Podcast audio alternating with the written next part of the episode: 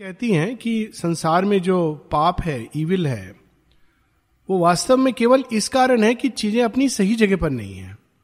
तो अपने आप में कोई भी चीज़ ना बुरी होती, ना अच्छी होती है। अगर उसको हम सही स्थान पर रख दें तो वो दिव्य प्रयोजन को फुलफिल करती है।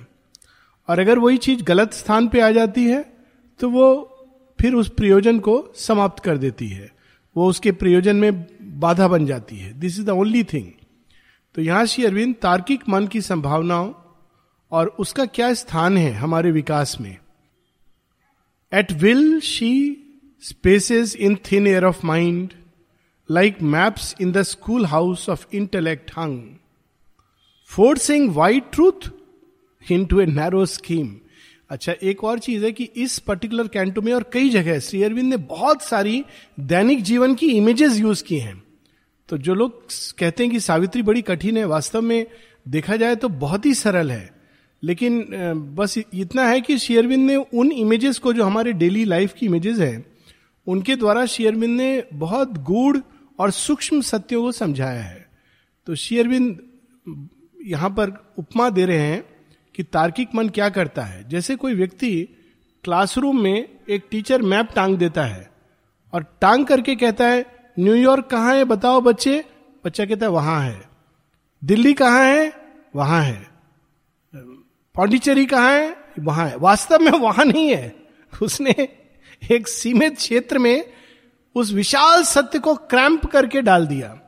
मंगल ग्रह कहाँ है? स्पेस का मैप डाल दो। वो रहा मंगल ग्रह। पर रियलिटी इतनी अलग है उससे। ये तो केवल एक मानचित्र है। तो उसी प्रकार से इंटेलेक्ट क्या करता है? वो सत्य की विशालता को एक सीमित नैरो फॉर्मूला में बांधने की चेष्टा करता है। और जैसे ही वो ये प्रयास करता है, वो सत्य को खो देता है। इसके बारे में पहले भी कई बार बात हुई है कि जब लोग प्रयास करते हैं माता जी के किसी भी वाक्य का, उसको एक नैरो फॉर्मूला में बदलने के लिए तो वास्तव में हम उस सत्य को असत्य में बदल देते हैं।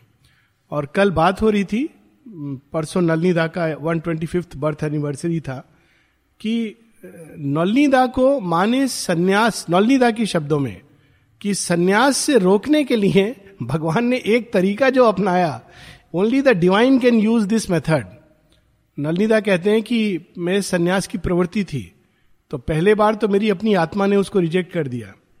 दूसरे बार, श्री अरविंदो ने उसको रिजेक्ट कर दिया। कैसे? वो चाहते थे कि मैं सन्यासी बन के भ्रमण करूँ। तो उन्होंने कहा, कोई बात नहीं, थोड़े दिन रुक जाओ, पहले मेरे साथ आसाम चलो. तो श्री अरविंद स्पीचेस देने पूरे भारतवर्ष गए, नलनी दाउन के साथ आसाम गए, वो टेंडेंसी खत्म हो गई। तीसरी बार 1919 में श्री अरविंद उनको ऐसा अनोखा आदेश देते हैं, जिसको अगर आज के परिवेश में हम कल्पना भी नहीं कर सकते कि किसी साधक को यह कहा जा रहा है, वो भी किस साधक को? नलनी दा जैसे उच्च कोटि के साधक नॉट सम ऑर्डनरी पर्सन उनको यह कमांड दिया जा रहा है, नलनी कलकत्ता जाओ, विवाह करो और वापस आ जाओ। कोई आदेश है? भगवान भगवान ही ऐसा आदेश दे सकते हैं। और नलनीदा जाते हैं ड्यूटीफुली ओबीडियंट विवाह करते, आ जाते हैं।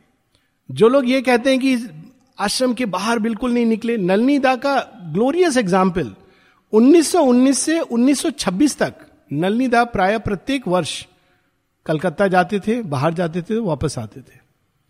और नलनी दा के बारे में माँ कहती है एन रूट टू सुपरमैनहुड तो किसी को एक आदेश देते थे भगवान, किसी को दूसरा आदेश देते थे। प्रत्येक व्यक्ति के विकास के अनुसार, परंतु जब हम उसको सीमित नियमों में बांधने लगते हैं, जो रैशनल माइंड करता है, हर चीज़ को सीमित नियमों में तो वो उस सत्य को मिथ्यात्व में बदल देता है। Forcing wide truth into a narrow scheme her numberless warring strict philosophies तो इससे क्या पैदा होता है संसार में? स्ट्रिक्ट फिलोसफीज वारिंग फिलोसफीज ये करने से ऐसा होगा, ये नहीं करना चाहिए, ये करना चाहिए। और एक फिलॉसफी बोलती है कि सब कुछ खा सकते हो, लेकिन तुम सुअर का मांस नहीं खा सकते। दूसरी कहती है, बाकी सब खा सकते हो, लेकिन तुम बीफ गाय का मांस नहीं खा सकते। और दोनों में लड़ाई होती है। दोनों पॉइंट को मिस कर रहे हैं। भगवान की प्राप्ति का इस चीज़ से कोई संबंध नहीं है। हेल्थ के लिए अच्छा हो सकता है वेजिटेरियनिज्म परंतु एक from the higher standpoint how wide truth can be Vivekananda कितने आराम से, जब किसी ने कंप्लेन किया श्री रामकृष्ण को, वो बीफ खाता है वाइन भी पी रहा था। तो श्री रामकृष्ण कहते विवेकानंद अगर कुछ भी करे तो वो इतना पवित्र है कि मुझे पता है कि वो अशुद्ध हो नहीं सकता है। वाइट ट्रूथ किस चेतना में वो रह सकता है? Her numberless warring strict philosophies out of nature's body of phenomenon she carves with thought's keen edge in rigid lines like rails for the world magician's power to run her sciences precise and absolute On the huge bare walls of human nescience, written round nature's deep, dumb hieroglyphs. She pens in clear demotic characters the vast encyclopedia of her thoughts. हर चीज़ के लिए एक नियम कानून। और फिर खुद ही रीजन उसको तोड़ता है। अभी इसका एग्ज़ाम्पल है। देखिए अभी फ़ैन को रेगुलेट करने के लिए क्या करना पड़ता है? उठ करके स्विच या उससे मॉडिफाई करना पड़ता है ना? और मान लीजिए अगर पचास वर्ष पहले कोई कहता कि ये यही एक तरीका है जिससे तुम पंखे को चला या बंद कर सकते हो। प्रकाश को ऑन, लाइट को ऑन या ऑफ़ कर सकते हो। तो उस समय के लोग कहते हैं हाँ हाँ बिल्कुल। प्रकाश को ऑफ़ करने के लिए, लाइट को ऑफ़ करने के लिए, ऑन करने के लिए क्या करना है? स्विच ऑन ऑफ़ करना है। लेकिन ये तरीका बदल गया है। पहले वो आया, क्लैप करके आप उसको बंद या जला सकते हो, लाइट को। फिर अब ये आ गया है कि आप पाँव रखोगे, पाँव भी नहीं, वो दूर से सेंस कर लेता है कि आप करीब आते हो ना तो वो लाइट जल जाएगी। इसका एक बहुत डिसएडवांटेज भी होता है। एक जगह में गया तो वहाँ पर यह सिस्टम था कि आपके बॉडी को सेंस करके लाइट ऑन ऑफ़ हो जाएगी। तो मैं चाह रहा था थोड़ा अंधेरे में टहलूं और अपने अंदर में कॉन्सेंट्रेट करके टहलूं। तो जैसे ही मैं टहलता था, एक पॉइंट पर लाइट ऑन हो जाती थी, फिर मैं दूर आता तो ऑफ़ हो जाती थी तो बिना मेरे चाहे लाइट ऑन ऑफ़ हो रही थी। इसका अपना एक डिसएडवांटेज भी होता है। लेकिन पॉइंट ये कि कितना अधिक हम सोचते हैं कि इसी प्रकार से चीज़ें हो सकती हैं, लेकिन चीज़ें दूसरी तरह से भी हो सकती हैं। और आने वाले युग में ये संभव है कि हम सोच के चीज़ों को नियंत्रित कर पाएँगे। तो इसी प्रकार से रीजन जब चीज़ों को बाँध देता है साइंस प्रिसाइज एंड एब्सोल्यूट।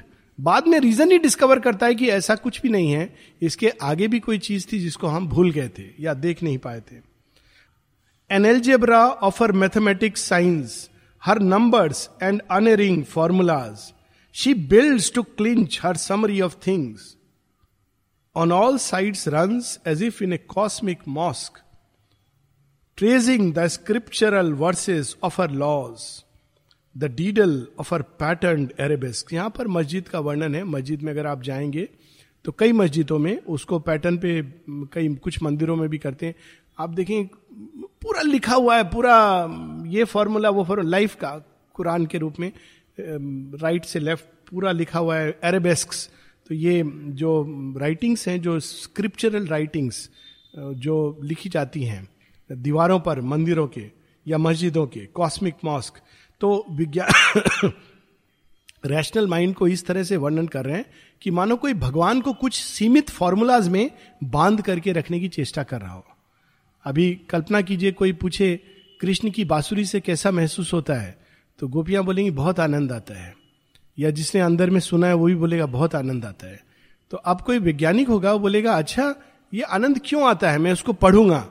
तो उसको वो कुछ मैथमेटिकल साइन में रिड्यूस कर देगा कि इस फ्रीक्वेंसी पे ये नोट निकलता है, उस फ्रीक्वेंसी पे वो नोट निकलता है, करके वो पूरा किताब लिख देगा। लेकिन ट्राई कीजिए, उस फ्रीक्वेंसी से आप निकाल भी लें नोट तो वो जॉय नहीं आएगा। माती जी से किसी ने पूछा था कि I want to copy your music मैं आपकी तरह म्यूज़िक बनाना चाहता हूँ। माँ ने कहा यह असंभव है इट इज़ नॉट पॉसिबल फिर वो बताती, क्योंकि जब मैं म्यूज़िक कंपोज करती हूँ तो मैं उसको दिमाग से नहीं करती हूँ, मैं उच्चतर शक्तियों को प्रकट करके करती हूँ। तो वो एक बाहर से उस म्यूज़िक को हम एल्जेब्रा और मैथमेटिक्स में परिवर्तित कर सकते हैं और बजा भी सकते हैं। जैसे हम लोग करते हैं प्लेग्राउंड में, सामने में वो मैथमेटिकल साइंस होते हैं, उसके अनुसार बजाते हैं। परंतु वो म्यूज़िक और उसमें, जिसमें हृदय के भाव से कोई व्यक्ति प्रकट करता है म्यूज़िक बहुत ज़मीन आसमान का अंतर है। Sunil da touch that point the riddle of her pattern arabesque art of her wisdom artifice of her lore this art this artifice are her only stock फिर कभी कभी ये रेशनल माइंड एक उच्चतम उड़ान भी लेता है। तब क्या होता है? ये तो जब वो जीवन को कुछ सीमित नियमों में बांधने की चेष्टा कर रहा हो। पर कभी कभी यही रैशनल माइंड एक फिलोसोफर में, दार्शनिक में भीतर की ओर मुड़ता है, ऊपर की ओर मुड़ता है। तब वो कहाँ पहुँचता है?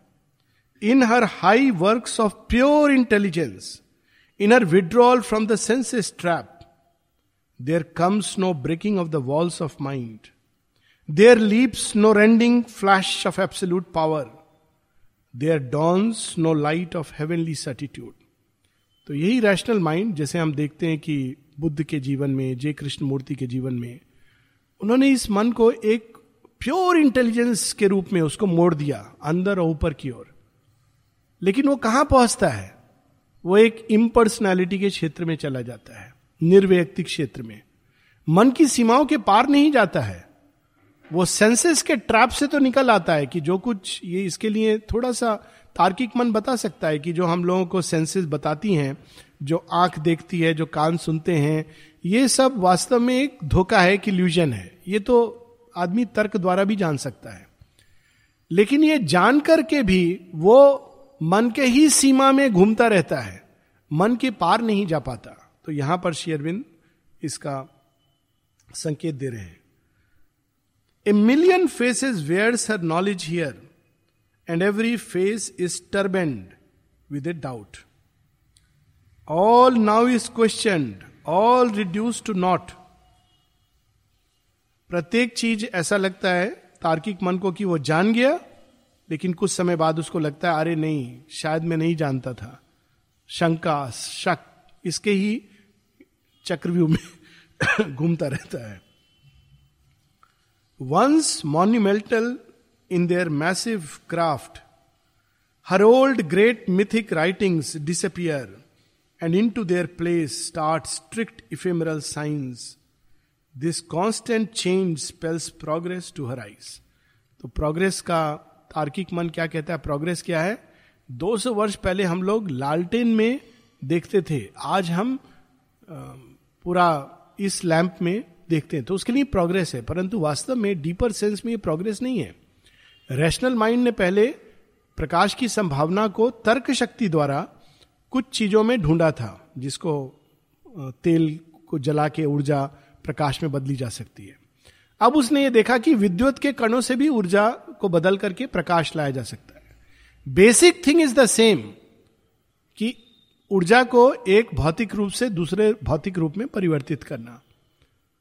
कल को वैज्ञानिक ये देखेंगे ऑलरेडी कर चुके हैं कि सौर ऊर्जा को भी हम प्रकाश में बदल सकते हैं।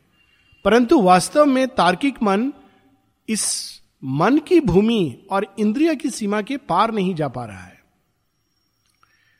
Her thought is an endless march without a goal there is no summit on which she can stand and see in a single glance the infinite's whole तार्किक मन बंधा हुआ है, पहले अपनी सेंसेस से, फिर उन सीमाओं में, उस परिवेश में, जो परिवेश उसको दे दिया जाता है। और उसी के अनुसार वो सत्य को समझने का प्रयास करता है। इसीलिए वास्तव में तार्किक मन सत्य को पा नहीं सकता। ये ना केवल सब स्पिरिचुअल लोगों ने कहा है लेकिन इसको हम बड़े आराम से देख सकते हैं और इसीलिए तार्किक मन की जो उच्चतम संभावना है, वो है एग्नोस्टिसिज्म अज्ञेयवाद। अज्ञेयवाद मतलब जो सच में रियली जो तर्क द्वारा काम करता है, केवल वो रीजन को यूज़ करता है, वो सब चीज़ के एनालिसिस के अंत में बोलेगा, सत्य क्या है?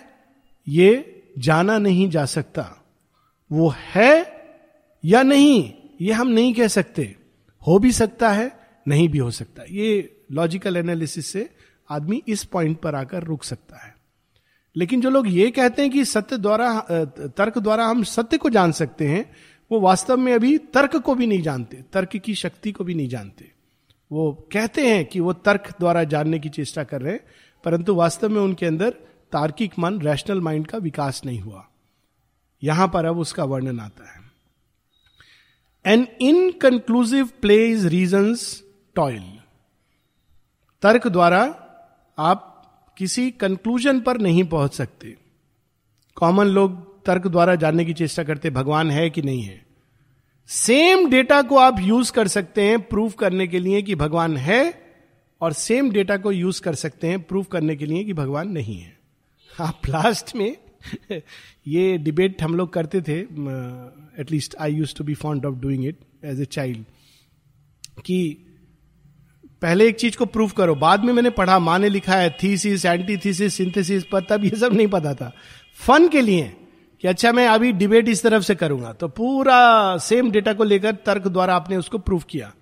फिर अच्छा अभी मैं ऑपोजिट साइड से, जो एकदम कमज़ोर है, जिसका आर्ग्यूमेंट उस तरफ़ से डिबेट करूँगा। तो आप उसी चीज़ को दूसरे एंगल से प्रूव कर सकते हो। यहाँ तक प्रूव कर सकते हो कि सूर्य पश्चिम में उगता है।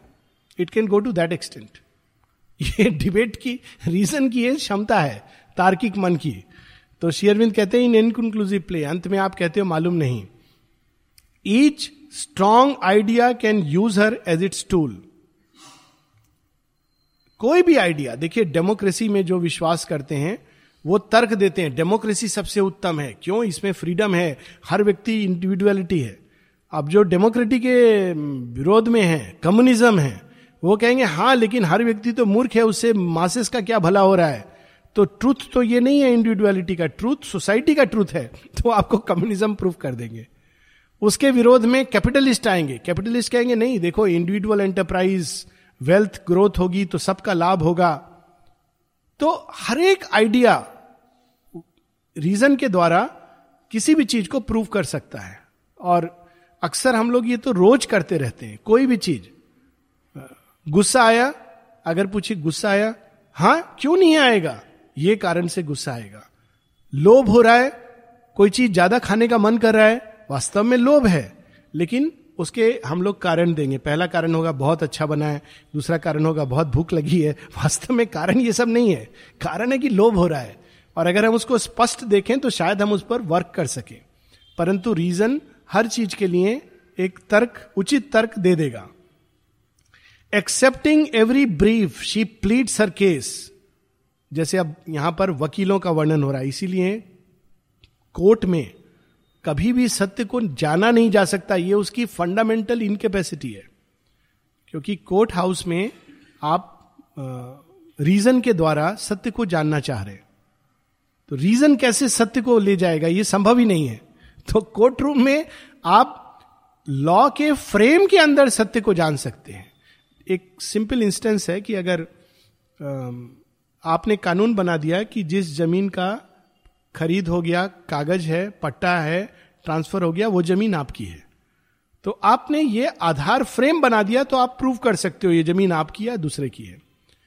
लेकिन अगर सत्य में जाएँगे तो सत्य में तो फिर ये आएगा कि कोई ज़मीन किसी की नहीं है, ईशावास्यम इधम सर्वम यद किंच जगत्याम जगत।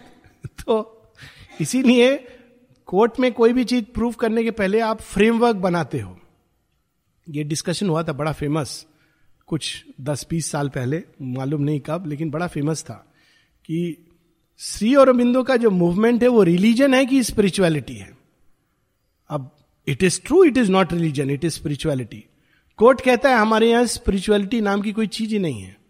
आप या तो बोलिए कि वो रिलीजन है, या रिलीजन नहीं है। तीसरा कोई कैटेगरी नहीं है। It is nothing like spirituality and religion तो अब आप लेते हो कि ये रिलीजन नहीं है तो वो स्पिरिचुअलिटी नहीं है, वो एक साधारण चीज़ है।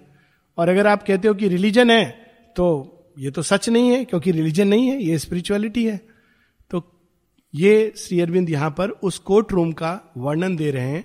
और उसी को जीवन में तर्क के क्षेत्र में अप्लाई कर, कर रहे हैं। Open to every thought she cannot know the eternal advocate seated as जज armours in logics invulnerable mail a thousand combatants for truths veiled throne and sets on a high horseback of argument the tilt forever forever, to tilt forever with a wordy lance, in a mock tournament where none can win इसीलिए court case तीस साल चालीस साल चलते रहते हैं। अगर आपको कोई चीज़ को सॉल्व नहीं करना है तो कोर्ट केस करना चाहिए क्योंकि वो सॉल्व नहीं होगी। उलझती चली जाएगी किस चीज़ में? आर्ग्यूमेंट्स में विटनेसेस में। और अपने अपने हिसाब से दोनों पक्ष आर्ग्यू करेंगे। कोर्ट में ऐसे केसेस होते हैं जहाँ लोग कहते हैं कि मुझे इसने बहुत पीड़ा दी। तो कोर्ट कहता है, कैसे पीड़ा दी? अब आप बोलोगे बाहर से, लेकिन बाहर से नहीं। अगर आपकी पीड़ा आंतरिक है तो आप उसको कोर्ट में प्रूव ही नहीं कर सकते हो। और इस चीज़ का एडवांटेज लोग लेते हैं, क्योंकि कोर्ट का एक अपना फ्रेम है, लेकिन मानव जीवन उस फ्रेम में नहीं समाता है।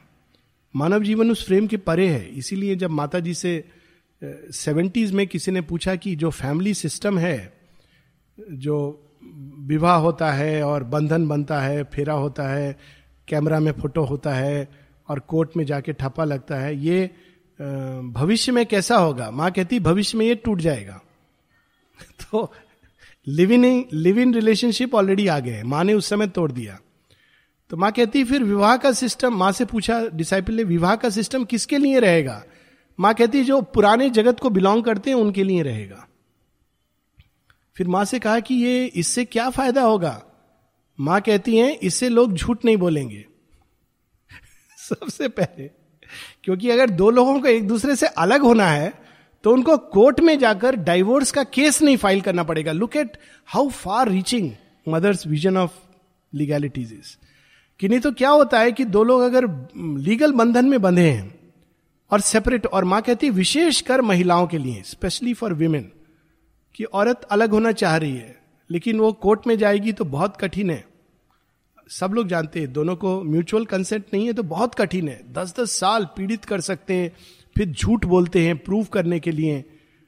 लड़की होगी तो डाउरी केस कर देगी, आदमी होगा तो कुछ और केस करेगा, झूठ बोलेगा। तो माँ कहती कि लीगल बंधन में झूठ आना पड़ता है।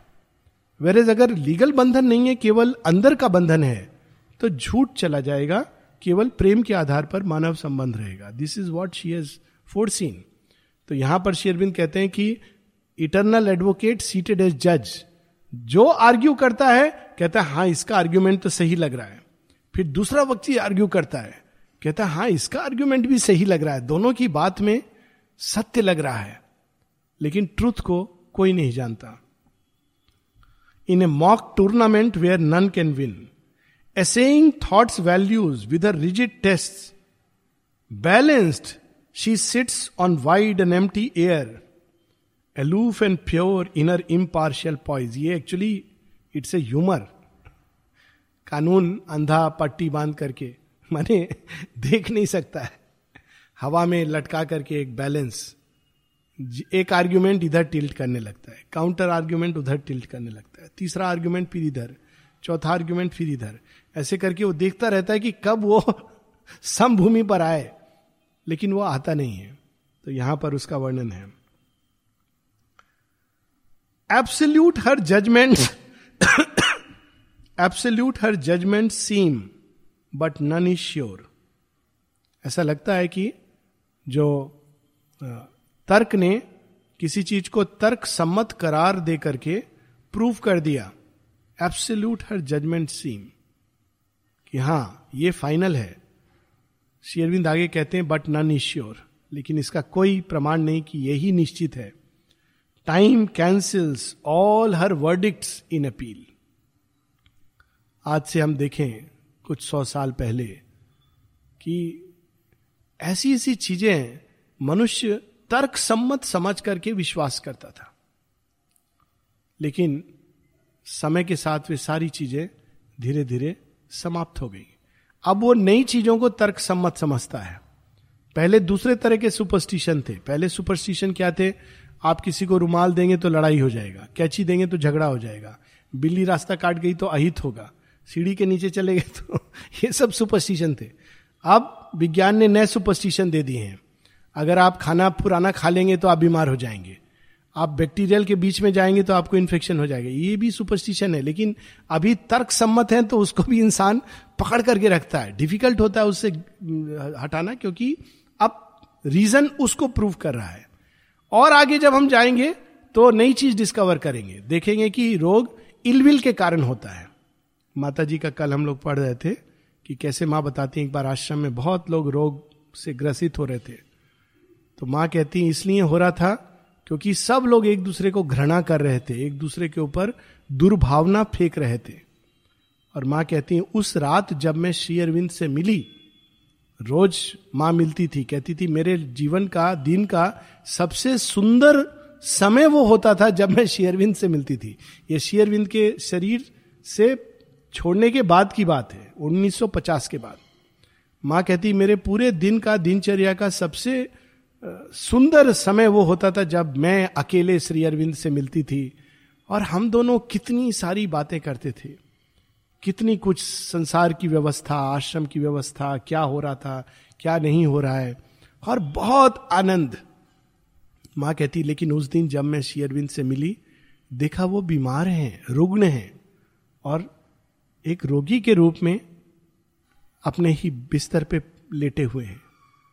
माँ कहती, मैंने झट से समझ लिया। आई अंडरस्टूड ये सब जो आश्रम के अंदर लोग एक दूसरे के ऊपर अपनी इलविल फेंक रहे थे, दुर्भावना फेंक रहे थे, उस सबको उन्होंने अपने ऊपर लिया हुआ था। यह होता है शिव का पॉइजन पीना। तो जब हम किसी के प्रति घृणा का भाव रखते हैं तो वास्तव में हम माँ से वही चीज़ हम माँ के ऊपर फेंक रहे हैं। सो so, हम लोग सब चाहते हैं माता जी का काम करें माता जी से प्यार करते हैं सभी करते हैं लेकिन साथ में हम वही माँ जिसको प्यार करते हैं दूसरे रूप में विष पिलाते हैं। ये एक अलग चीज़ है। Although like sunbeams to our glow worm mind her knowledge feigns to fall from a clear heaven its rays are a lantern's lustre in the night अगर शेयरबिंद इस तीन लाइन को श्री रामकृष्ण के अंदाज में कहते उन्होंने एक्चुअली उतने ही पावरफुली कहा है. तो अगर वैज्ञानिक आता और कहता, मैंने ये एनालाइज किया है, वो एनालाइज किया इससे मैंने ये जाना है, वो जाना है तो अंत में कहते, जुगनू की तरह तेरा ज्ञान तू समझता है, तू सूर्य को जान रहा है। एक लालटेन को लेकर तू समझता है कि तू सूर्य को समझ गया। Actually these three lines convey the same sense glow worm tops जुगनू जैसे चमकता है। लेकिन वो ये समझ रहा है, तार्किक मन जो ब्रिलियंट इंटेलेक्ट, जो इस प्रकार के रीजन करते रहते हैं, वैज्ञानिक इत्यादि, मानो वो स्वर्ग से ज्ञान उतरा है, उसको प्रकट कर रहे हैं। लेकिन उसका वैल्यू क्या होती है, जो दृष्टा है उसके आँखों में, श्री अरविंद कहते हैं जैसे लालटेन। लालटेन की बत्ती का जितना वैल्यू है, उतना उसका वैल्यू है। सो यहाँ पे its rays are a lantern's lustre in the night जब मनुष्य बिल्कुल अंधकार में है तो लालटेन ठीक है। पर जब प्रकाश का उदय हो जाता है तो लालटेन को रख देना ही अच्छा है। सोचिए, दिन निकल गया, कोई लालटेन लेकर के जाए और बोले, जरा देखो, कोई चीज़ ढूंढूँगा। तो कोई क्या कहेगा, मूर्ख, प्रकाश आ गया है, थोड़ा और रुको, सूर्य पूरी तरह निकल जाएगा। सूर्य का आवाहन करो। She she throws a glittering robe on ignorance ये भी बहुत शेयरविंद का ह्यूमर अज्ञान का जैसे किसी चीज़ को हम नहीं समझ पा रहे हैं क्योंकि अंधेरा है तो उस चीज़ के ऊपर अंधेरे में कोई चीज़ है वस्तु है उसको नहीं समझ पा रहे तो उसके आप ऊपर आपने चम, चमकने वाला कपड़ा फेंक दिया। और चमकने वाला कपड़ा डालकर कह रहे हैं हाँ हाँ आप मुझे दिख रहा है अब मैं समझ पा रहा हूँ। आप उस चीज़ को नहीं समझ रहे। उसके ऊपर आपने ग्लिटरिंग चमकीला कपड़ा डाल दिया है। और अब उस वस्त्र को आप एनालाइज कर रहे हो। और आप कह रहे हो कि मैं उसको समझ रहा हूँ। How beautiful but now is lost her ancient sovereign claim लेकिन ये एक विगत युग का सत्य है। आधुनिक युग में, आने वाले युग में, आगत युग में। आज के युग में ये नहीं है। आज के युग में युद्ध चल रहा है। इंट्यूशन और रीजन का। और माँ ने कहा है कि ये रीजन जिस पर मनुष्य बहुत प्राइड करता है रैशनल इंटेलेक्ट जब नई प्रजाति आएगी सुपरामेंटल बीइंग तो वो इस फैकल्टी को लूज कर देगा। उसकी जगह क्या आएगा?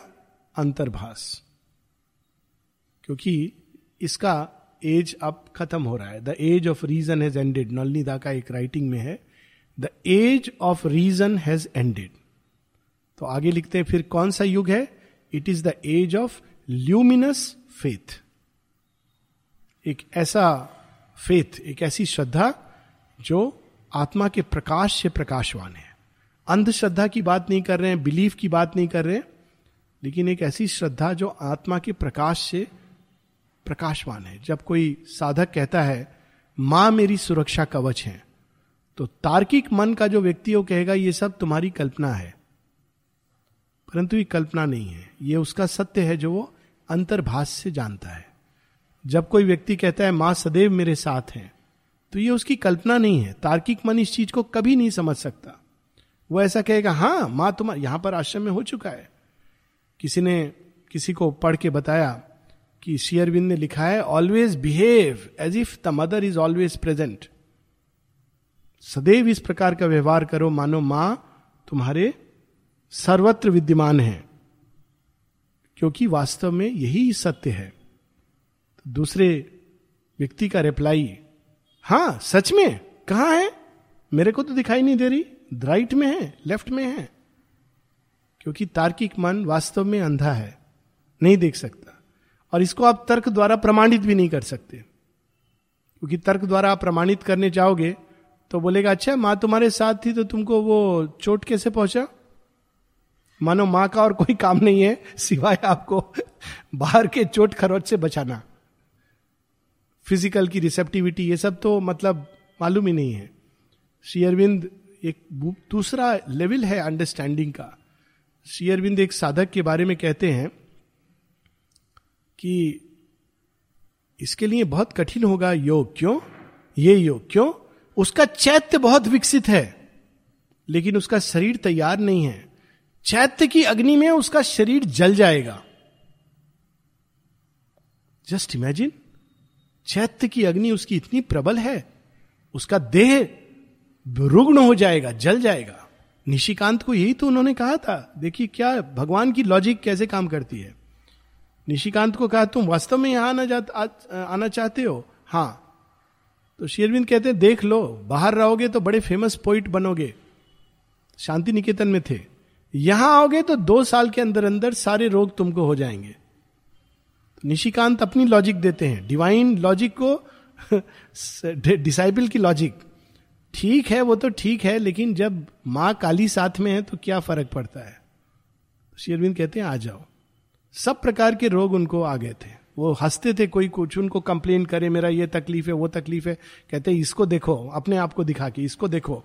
पूरा बीमारी का लेबोरेटरी है मेरा शरीर। और खाने के ऊपर बिल्कुल कंट्रोल नहीं। No control at all whether it is sweets और एनीथिंग लेकिन महाकाली का वरदान एट्टीज तक चले गए सब कुछ, क्योंकि वो वो एक अंदर की भूमि का सत्य है। तो प्ले ऑफ़ फोर्सेस का पूरा लेखा जोखा रीजन के पास नहीं होता। इसलिए शेरविंद कहते हैं रीजन तार्किक मन इंटेग्रल होल को नहीं देख सकता है। वो केवल एक सीमित बाहरी डेटा देखता है। To rule mind high rail inner absolute right bind thought with logic's forced infallible chain or see truth nude in a bright abstract haze a master and slave of stark phenomenon केवल बाहरी दृश्यों का ज्ञान तर्क के द्वारा हम पा सकते हैं। और इसी प्रकार से हम बाहरी दृश्यों के मास्टर भी बनते हैं और उनके स्लेव भी बनते हैं। उसी ज्ञान में हम बंध जाते हैं। हम बाहरी दृश्य को ही सब कुछ समझ लेते हैं। तो यहाँ शेरविंद कहते हैं master and slave she travels on the road of erring sight और looks upon a set mechanical world constructed for her by her instruments a bullock yoked in the cart of proof in fact she drags huge knowledge base through matter's dust to reach utilities immense बाज़ार तो reason क्या करता है? Prove proven fact जो निश्चित रूप से, निर्विवाद रूप से जिसको प्रमाणित कर दिया। वो सत्य को शेरविंद कहते हैं लाइक बुलक बैल। और वो गाड़ी में क्या साथ में लेके निर्विवाद रूप से किन सत्यों को आप प्रूव करते हो? उससे क्या मिलता है? यूटिलिटीज बाज़ार के लिए चीज़ें। उस बुलक कार्ट में क्या जा रहा है? आईपैड जा रहा है आईफोन जा रहा है कंप्यूटर जा रहा है टीवी जा रहा है, ये सब जा रहा है। ये खरीद लो, ये खरीद लो। और कोई पूछे, इसमें भगवान जा रहा है? नहीं, भगवान प्रूवन फैक्ट नहीं है। वो तो चेरियट ऑफ़ जगन्नाथ श्रद्धा से देख सकते हो। That is the beauty of Jagannath कि you have to see with the eye of faith देह नहीं है। क्या है? कास्ट है। दो आँख है और उसी में आपको कंसीव करना है कि जगत के स्वामी उसमें है। जैसे केदारनाथ में एक पत्थर है। तो ये क्यों उन्होंने ऐसे किया था? It is the beauty of our artist अगर कोई रैशनल माइंड से बनाता तो एकदम प्रिसाइज फिगर बनाता कृष्ण का। और कहता, देखो, कृष्ण है। हाँ कृष्ण है, कैसे? बांसुरी भी दिख रहा है और पाँव भी ऐसे किया हुआ है उन्होंने और सिर पर मोर पंखी भी है। हाँ कृष्ण है। पर जगन्नाथ की मूर्ति में तो ऐसा कुछ नहीं है। कृष्ण का वह रूप है जो अरूप होकर भी रूपवान है। This is the beauty of that image और जिसने बनाया है, उसने नेचुरली तार्किक मन से नहीं बनाया है। अंतर्भाष से बनाया है। और अंतर्भाष से आप वो चीज़ देख सकते हो। अगर कोई आर्ग्यूमेंट करने लगे कि ये कैसे बोल रहे हो जगन्नाथ है किस बेसिस पर? तो यू कैनॉट कंक्लूसिवली प्रूव तो यहाँ पर शेयरविंद बता रहे हैं, bullock cart she drags use knowledge base through matters dust to reach utilities immense bazaar apprentice she has grown to her old drudge an added sense is her seekings arbiter this now she uses as the easier stone और अपने प्रमाण के लिए वो किसको साथ में लेके चलता है तर्क? सेंसेस को। ठीक बोल रहा हूँ ना मैं? तो सेंसेस बोलती हाँ भगवान नहीं है ना? बोलती नहीं है। देखा नहीं ना किसी ने तो सेंसेस बोलती, नहीं देखा। ऐसे स्टोन उसको साथ में लेके बुलक काट जा रही है, और वो उसके परीक्षण पर एसेयर्स वो कोई चीज़ का आपको परीक्षण करना है तो उसके द्वारा आप परीक्षण करते हो। Last five six lines as if she knew not facts are husk of truth अद्भुत लाइन है। The husk she keeps the kernel throws aside facts are husk of truth धान के अंदर, धान का एक बाहरी बाहरी कवर है, जिसके अंदर गेहूँ का दाना है। अब रीजन क्या करता है? धान का जो बाहर है, उसी को धान बोलते हैं ना, अंदर तो गेहूँ का दाना है। बाहर का धान को पूरा एनालाइज करके समझ जाता है। लेकिन अंदर में जो गेहूँ का दाना है, उसको वो नहीं देख पाता है। तो बाहर से देखता है चीज़ों को, बाहर से पकड़ता है। बाहर से जज करता है, बाहर से समझता है। लेकिन चूँकि वो सब कुछ बाहर से समझता है, वो अंदर के सत्य को भूल जाता है, उसको देख नहीं पाता। तो शेयरविंद कहते हैं, जिसको प्रूवेंट फैक्ट प्रमाणित सत्य कहा जा रहा है, वो वास्तव में सत्य नहीं है, सत्य का आवरण है। हस्क ऑफ़ ट्रुथ कितनी सुंदर एनालॉजी है। जैसे कई लोग कहते हैं, अरे फला फला ऐसा कर रहा है, वैसा कर रहा है। हमको मालूम नहीं अंदर की गति क्या है। अंदर की गति को भगवान पहचानते हैं। मनुष्य के पास वो आँख नहीं है। An ancient wisdom fades into the past the age is faith become an idle tale फिर ये जो तार्किक मन है वो क्या करता है? वो जो पुरातन सत्य हैं, जो सनातन सत्य हैं, जिनको ऋषियों ने प्रज्ञा द्वारा पाया, उसको खंडित करके कहता है, ये सब तो व्यर्थ की चीज़ें हैं, अनर्गल बातें हैं भारतवर्ष के लोग बड़े कल्पनाशील थे। ऐसे ऐसे देवता बनाए, भला मोर पर कोई उड़कर संसार का भ्रमण कर सकता है? कॉनकॉर्ड विमान को भी फ्यूल अपना रिफ्यूल कराना पड़ेगा। तो मोर पर कैसे कार्तिकेय चले गए? तो संभव ही नहीं है। और गणेश जी इतने मोटे हैं, चूहा के ऊपर सवारी कर रहे हैं। ये भारतीय लोग जन्मजात थोड़े से पागल हैं। तो रीजन क्या करेगा उसको? पीछे कर देगा।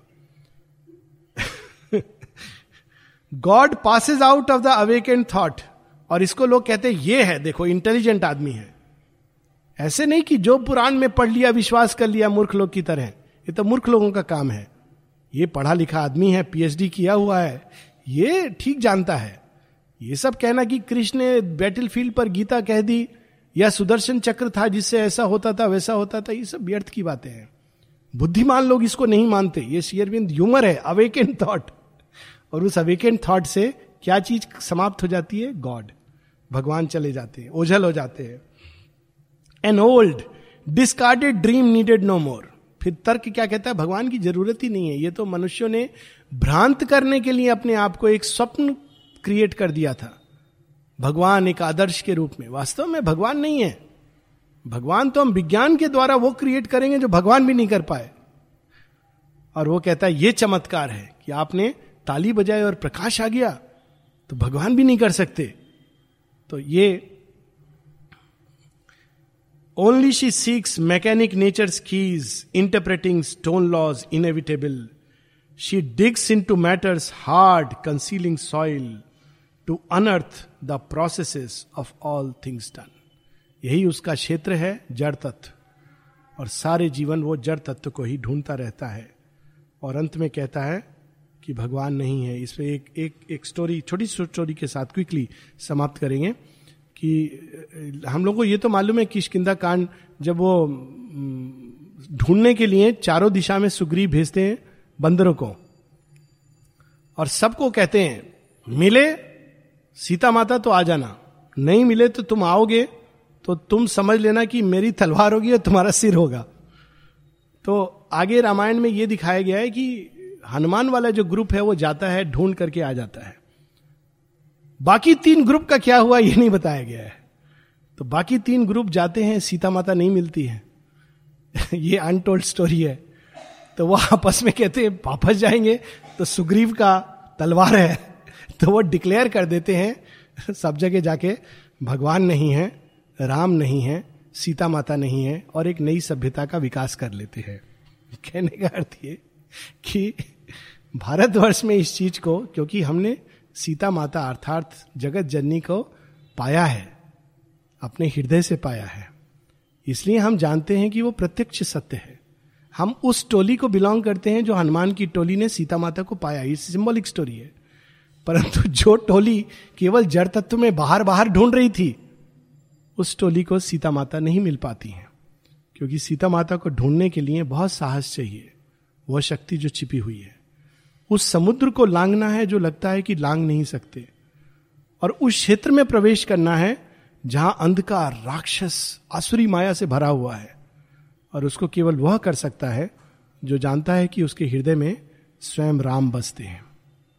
जिसके हृदय में साक्षात भगवान बसते हैं, वही ये इम्पॉसिबल टास्क असंभव टास्क को करके सीता माता को पा सकता है और डिक्लेयर करता है yes there is the divine तर्क के द्वारा हम नहीं पा सकते। तो यहाँ रुकेंगे।